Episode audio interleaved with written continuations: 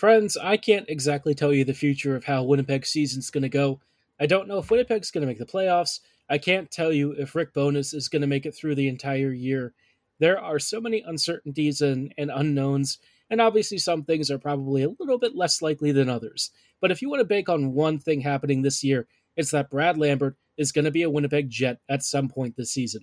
We'll talk about why I think he's going to make the big club and when we might see him all coming right up on tonight's episode of Locked On Winnipeg Jets. You're Locked On the Hockey Jets, your daily podcast on the Winnipeg Jets. Part of the Locked On Podcast Network. Your team every day.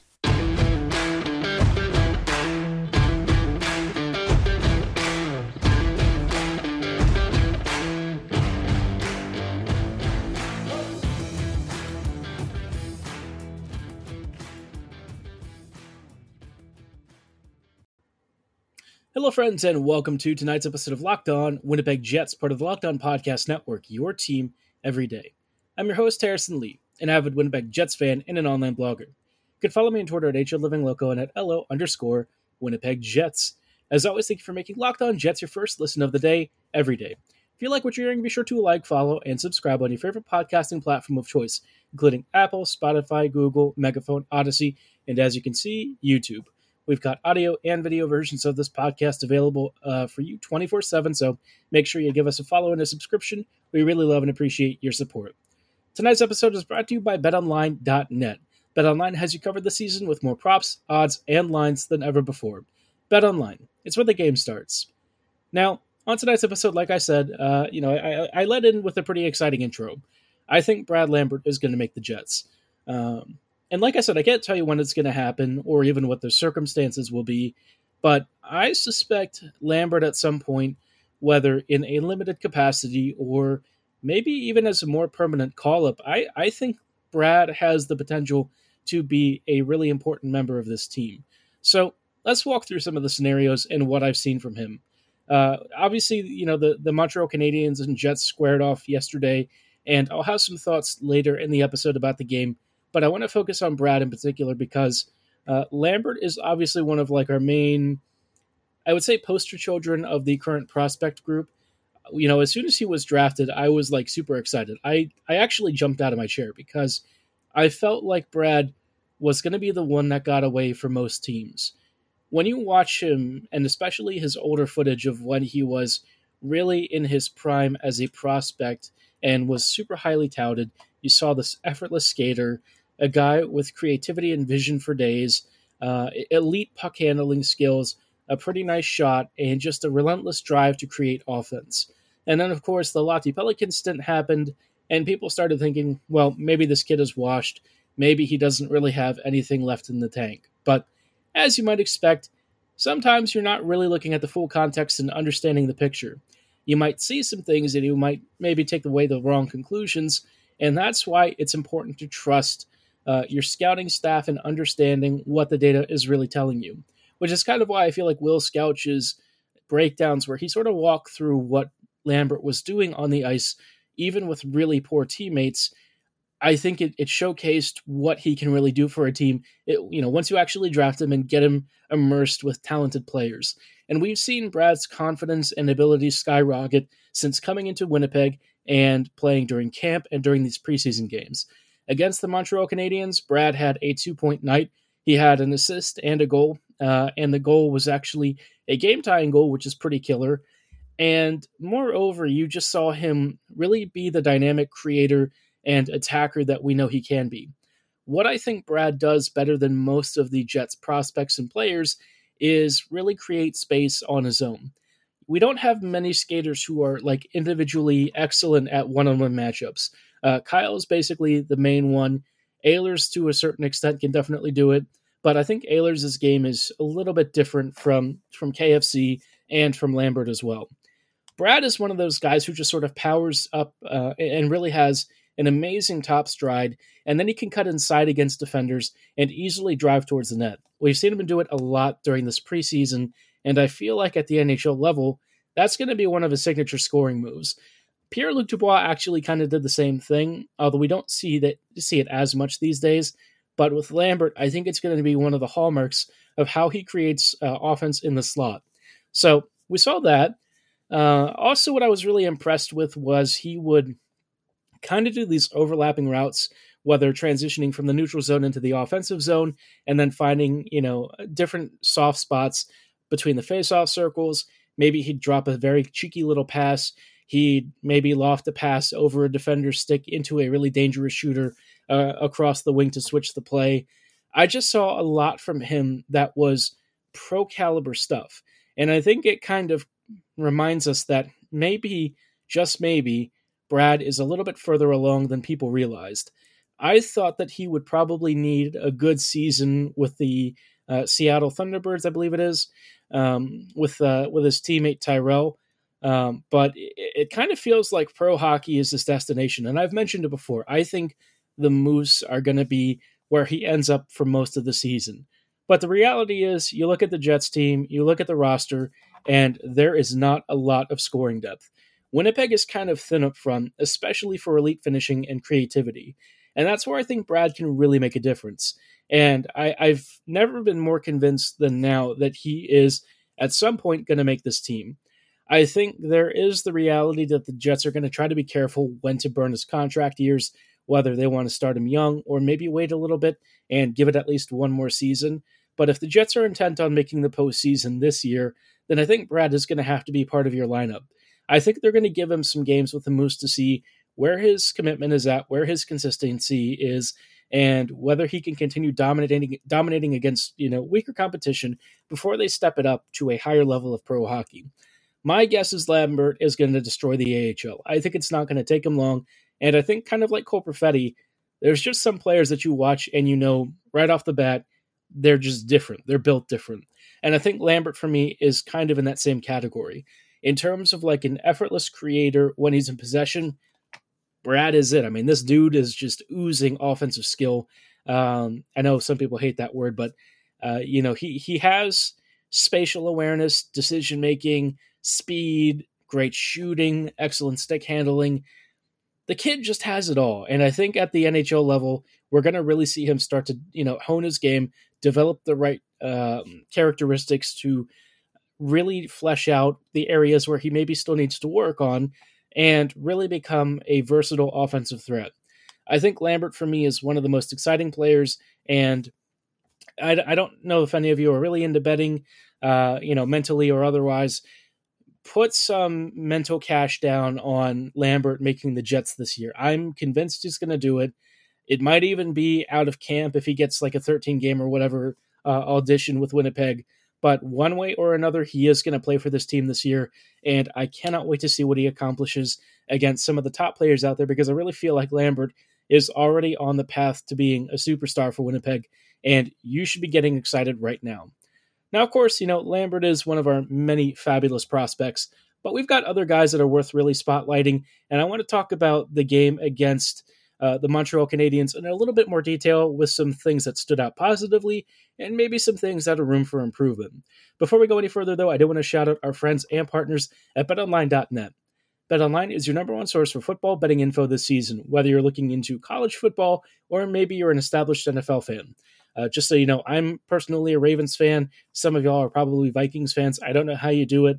Root for a better purple theme team kidding aside, I know y'all uh, are, are, geographically close, so that's why a lot of you tend to root for them. But of course, if you want to stay up to date on the latest in Vikings football, you can check out Bet Online for the latest player developments, team matchups, news, podcasts, in-depth articles, and, anal- and analysis on every single game you need, whether it's from the start of the season up till now, and maybe even stuff predicting the future. BetOnline remains your continued source for all of your sports betting information needs with live betting, up to the minute scores, and just about everything in between. They've got all your favorite sports from MLB baseball to MMA, boxing, golf, horse racing, even German football if you love that kind of stuff like I do. They've really got everything, and if you don't love sports, they've also got Vegas casino games because they want to have something for just about everyone. To get started, go to betonline.net to, to register for a free account right now because BetOnline is where the game starts.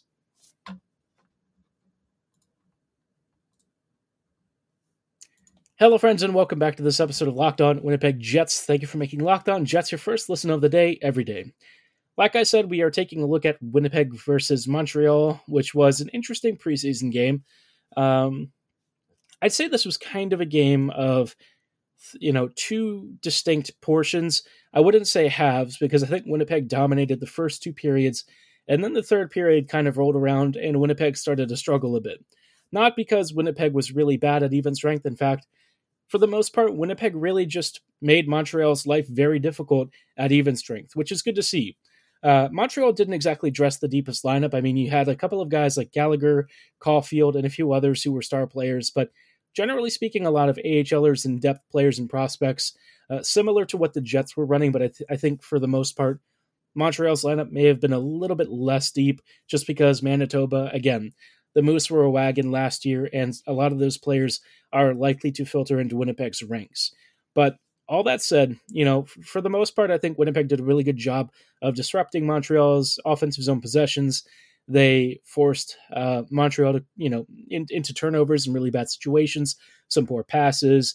Uh, occasionally, Montreal skaters got caught hot, you know, higher up the ice and created turnovers out of that. The Jets created offensive opportunities off those counters, and I liked what I saw. Generally speaking, I liked what I saw. Um, not everything was great, though. Uh, we're going to start off with the bad first because that's always the stuff that's not really fun to talk about, and it's always the nastiest, right? So I still think the special teams for me are kind of a mess. Uh, I don't exactly know what's going on with the penalty kill, but it looks very disorganized. It might just be a personnel thing, but we've kind of been used to this now over the last several years.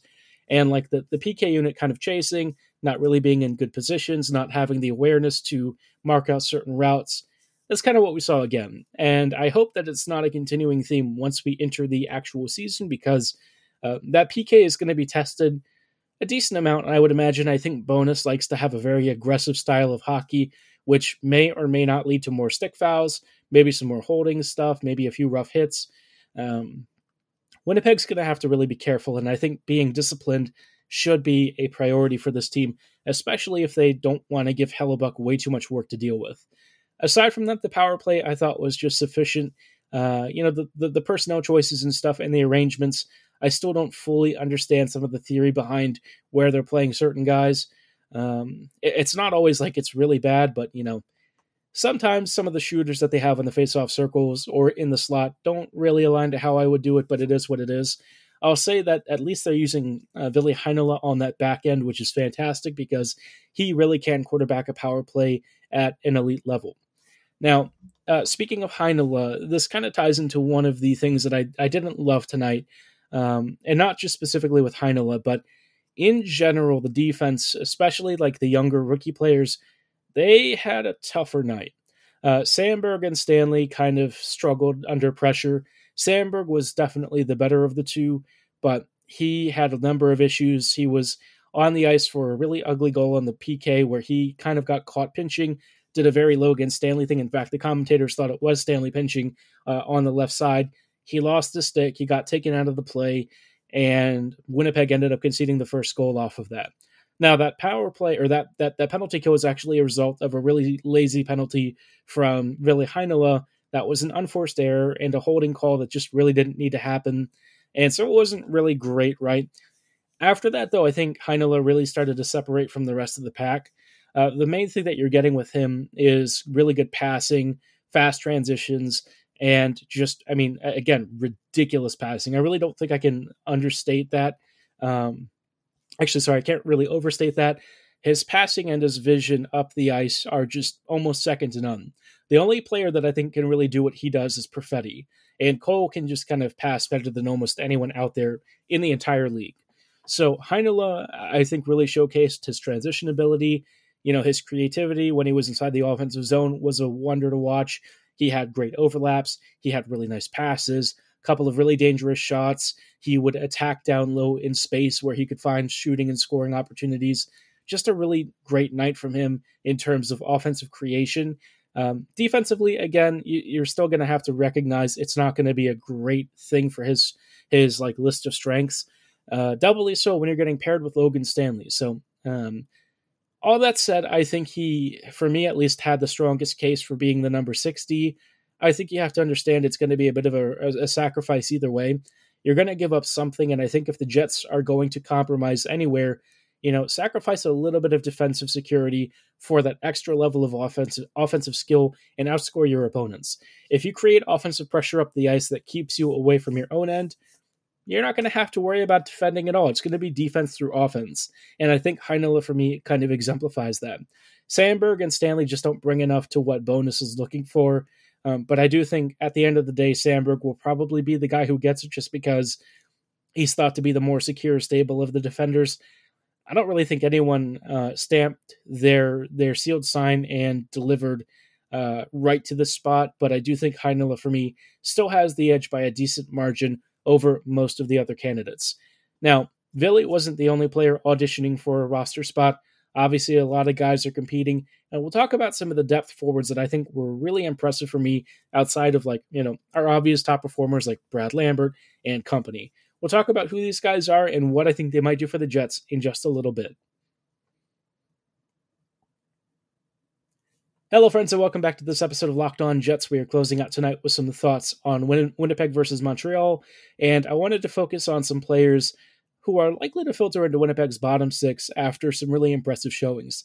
The first name I'm going to mention is uh, Kevin Stenlund. Now, Stenlund has had a pretty solid preseason in the games that he's shown up. Um, uh, he hasn't really played a ton, but in the games that he started, you know, he's very uh, physically active. He tries to create turnovers with his body. He's very strong on the puck and in possession.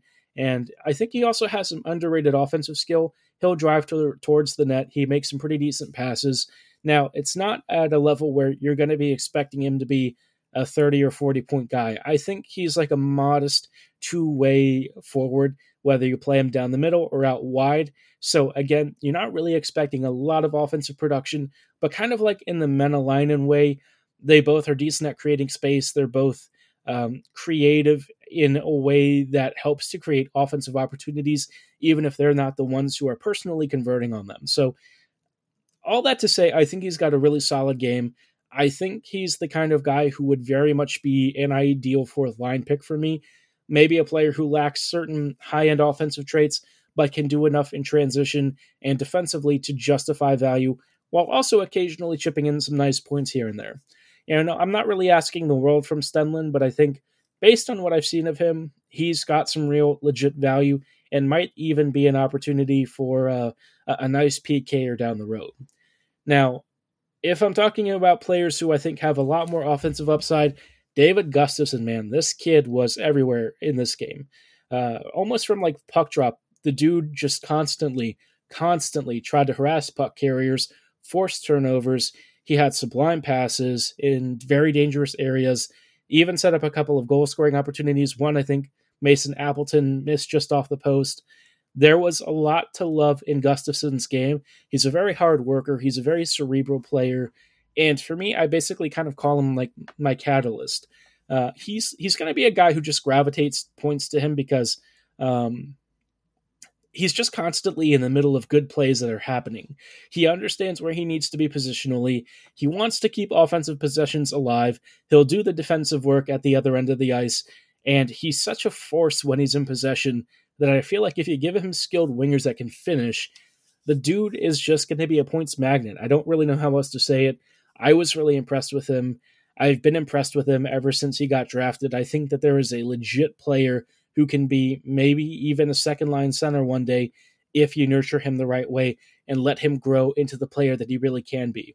Uh, he's already showing some really high end hockey sense, which I know is a bit of an overrated phrase, but the way that he sees the ice and knows how to contribute actively in a positive manner, it's just not something that's common for players his age.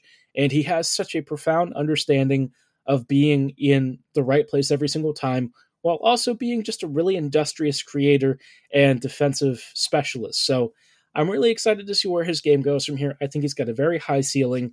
And of the players that were maybe really auditioning for a bottom six role, he is still continuing continuing to make like the most resolute case to be a day one lock. I think he's going to be a starter. He might even get a promotion at some point during the season. I'm just very excited about him. Now, the last player I'll briefly talk about that I think had a really solid night um, was not a forward. It's actually a defender, Johnny Kovacevic. Uh, I don't know that I'm going to read too much into like defender results for guys who are probably a little more on like the slower pace side, especially against Montreal. They weren't really super active for most of the game. But all that said, I think Kovacevic made nice passes. I thought when it was time to head off counters and stuff from the opponents, he used his frame to really seal off shooting and passing lanes. I thought that he made clean passes out from the defensive zone under pressure. Just a really well rounded game. And then when it was in the offensive zone, he picked good passing opportunities to set up his teammates. I think he had one or two shooting opportunities himself that he took. Overall, just a really solid game. I think that there was a lot to like in him potentially filling in as maybe like a third pairing player down the road. I still wonder about his game projecting at a level above like AHLers and stuff, but so far from this game and from some of the previous showings, I definitely wouldn't mind him eventually becoming Winnipeg's seventh defender. Uh, there's there's some stuff in his game that I think can be serviceable in the right role, and if you can give him the right pairing partner, I think that there is a, a decent defender there. So Kovacevic, it's really cool to see him starting to um, really make a case for a call up at some point.